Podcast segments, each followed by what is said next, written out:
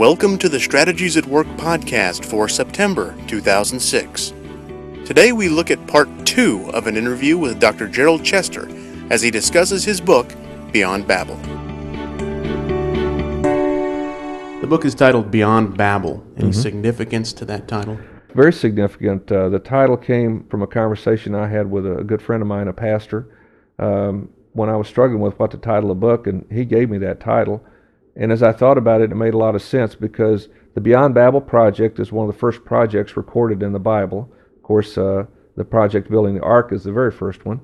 But th- this particular project uh, is an interesting project because they did a lot of things right. Uh, they found the right place to build this tower. They used the right building materials. The scripture says they used brick, not stone. And if you're going to build something vertically, you want to use brick, which can be made very regular and very repeatable in terms of the size and shape, versus stone, which is irregular. And you want to keep this thing vertical, otherwise, it'll begin to lean and fall. So it's very important that you use the right technology, the right building materials, and they had the right leadership. They were all unified. They had the right vision, the right strategic plan. There were a lot of things they did right. And so they had a level of success. But in the end, they were judged, and they were judged because they had the wrong motives. So we typically, in the marketplace, we have a modicum of success because we work at the level of Babel. If we want to get beyond Babel and really have enduring world class success at building organizations to advance the kingdom of God, we have to do everything Babel did and more. And what they did, what would be more, would be have the right motives the motives would be about seeking the will of God in the business and doing the will of God in the business. What kind of person needs to read this book, and what does their mindset need to be as they open the cover? The mindset of, of many Christians today is not open to this discussion. Uh, I, I, run into that quite frequently, and that's very sad because the, their paradigm of Christianity is very dualistic. So if you've compartmentalized Christianity into the spiritual side of life, and then all the physical side of life has nothing to do with it, or has a minimal connection with it, then it becomes difficult to hear the message of this book. Um, but as, as to who's right for it, is anybody who's hungry for a, a biblical theology of work, this is a book that I would encourage them to read. And it's for anybody. The focus of the book is certainly toward leaders and managers because these are the people that are going to shape organizations. But if you're just a worker in an organization, and I'm not saying that in any kind of demeaning way, doesn't matter what you do, you need to know what a healthy organization looks like. And this will give you a tool to, to be able to assess whether or not your organization is walking in a healthy way or whether you need to be looking for a better place to be connected and to express your gifts and talents. Everybody's got a place. Everybody needs to find that place and understanding what a good, healthy place looks like can't do anything but help you. As you've seen people complete the book, what have you seen in those people's lives? How has it impacted them? I have heard nothing but good reports. I keep waiting for my enemies to show up, and uh, they really haven't. And I'm hearing my clients talk in terms of the model, using some of the terminology that I introduced in the model, and applying it, applying it to their businesses and engaging me, asking me, okay, how do we apply this principle? For example, the principle of equal yoking. I was having a discussion with a client this morning about that very principle of how does it, what does that look like in the transaction selling a business? How do we do that? And so it's just led to a lot of very interesting discussions, which tells me that clients are engaging and really trying to embrace this theology of work and trying to apply it in their businesses. So it's been very gratifying to me how did your book tackle the question somebody that enjoys their work versus somebody that's working in their destiny? There are a lot of people out there that are happy with their jobs, that enjoy what they're doing. They don't dread going to work every morning. How is that different from somebody that's actually walking in their destiny? Well, I, I, have seen people who, uh, who've had a, a, enjoyment of their work. That can happen. But I think the, uh, the way this works is to understand the principle of C4, which is taught in the book and that's taught in, in several of my seminars. The principle C4 is, I think, the biblical principle for determining where you're supposed to be in life. And the four C's are this. The first C is, is calling. What is it you have a heart and a passion to do? That's the internal driver that God put in you. God put in you a passion to do something. And some people are in touch with it, some people are not. But the key is to get in touch with it. Secondly, is character. Uh, you can't be a great worker without good character. And good character to me is a biblical worldview. A biblical worldview embraces a biblical philosophy of work, it embraces biblical values and biblical principles that express those values. So if you're going to have be a great worker, you have got to have great character. The third C is capability. You've got to look at your God given skill, ability, education, your talents, your aptitudes, your personality, all the things that God gave you to make you who you are so you, He could release you to do what He called you to do. And the final C is commissioning. Commissioning is external validation. Nobody can self commission. We need authority figures in our lives to tell us this is what God has called you to do. We may have passion for it, we may have good character, we have, may have developed skills, but until we are commissioned by external authority figures, we're not totally confident that we're supposed to do it. It's those four C's, the C4 principle, that's that is the powerful principle to help us understand, you know, what God has put us here to do. Somebody listening to this or maybe reading the jacket of the book might hear these principles and they sound so weighty and so important that they may get the impression that this is for business leaders. This is for the folks that are called to run the multi billion dollar companies. That's not what this book teaches. No, it isn't. Well, just a, a simple case in point.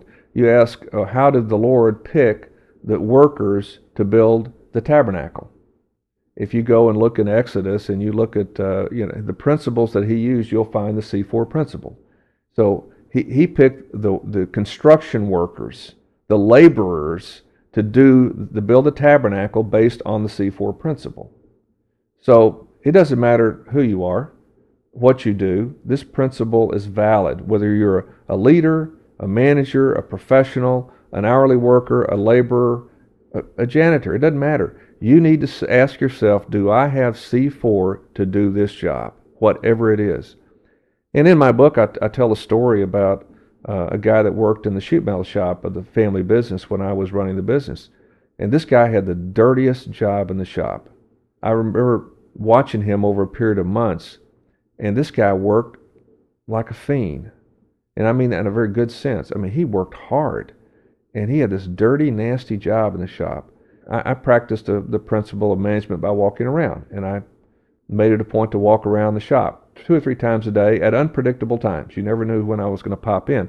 Shop is always very noisy, uh, so when when I opened the door, people wouldn't hear the door open unless you saw me walk in. You wouldn't know that I had walked in. So there's a you know 10, 12 guys back in the shop, and I can walk back there, and all of them except one are kind of moving slow, but this one guy is just working like a fiend. And I watched him for months, and finally I went over there and I didn't know him. He didn't know me. We had probably had four or five hundred people in the company, so I didn't know everybody. And and I just went over to him and I, and I said, "Excuse me, could I talk to you a second? And he said, "Sure." And I introduced myself. And uh, I, I, said, I, have been watching you for several months, and I, I want to tell you, I really appreciate your work ethic. Uh, you work very, very hard, and you do great work, and I want you to know I really appreciate it. And he, he looked up at me and says, I can't tell you how much I appreciate you letting me have this job. I love this job. I absolutely love what I do, and I thank you so much for the opportunity to work for you. I, you could have blown me over, uh, you know, with a breath of air. I mean, I was so stunned that anybody would find that job, that dirty, nasty job, to be fulfilling. But he clearly did. And that's because he had C4 to do it. He had a heart to do it. He had a great work ethic. He put out great, he was excellent at what he did. He it was not only fast, but it was accurate. He, what he did was, was quality work. He had the capability, had incredible eye hand coordination, and clearly somebody had commissioned him to do that. I commissioned him to do it. I, man, go for it. I, whatever you need, you got. And that's one of the signs of commissioning is commissioning agents support you. They help you. They facilitate you doing what you're called to do. And that's what I tried to do for that man is help him do everything he could do to do his job well. So that's really the key is, is we've got to get the reality that C4 works for everybody at every level. Are you alone in the world with this principle, or is there a community that's starting to latch on to, to these principles?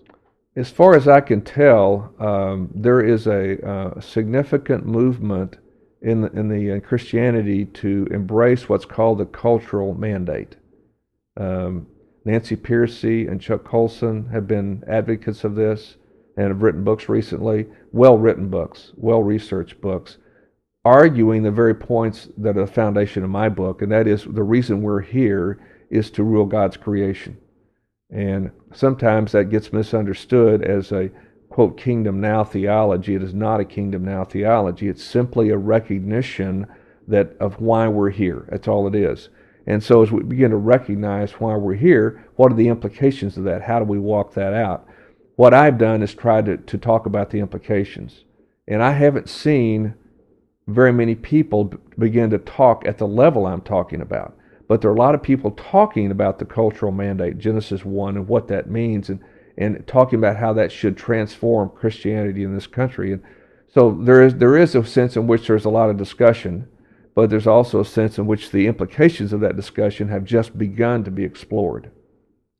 What do you see in the next 10 to 20 years as more and more folks start to embrace and, and really believe in these principles and start to put them into practice for their businesses? Well, I think there's a potential to do something that I haven't seen in my lifetime, and that is to produce uh, churches and Christians that really have a passion for walking with God.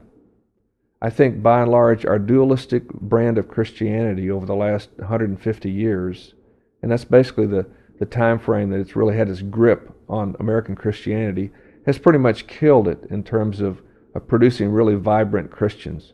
It's hard to find vibrant Christians, really alive, passionate people walking with God.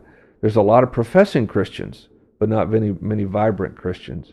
I think understanding dualism and how dualism has, has blocked us and getting rid of dualism, radically getting rid of it, and, and embracing a holistic, integrated approach uh, of Christianity all of life and really beginning to empower people by equipping them, teaching them, and training them how to walk with God in every area of life, including work. I think if we begin to do that well in our churches, we will create a revival like we haven't seen in a long time and potentially really bring tremendous life to the churches, to the people, and bring a tremendous witness to our society because the Christians now will become the great workers the model workers. Right now, many Christians are disdained as workers. In fact, I know some people that if you tell them that you're a Christian, they will not hire you because they've had such bad experience with Christians who have a bad theology of work.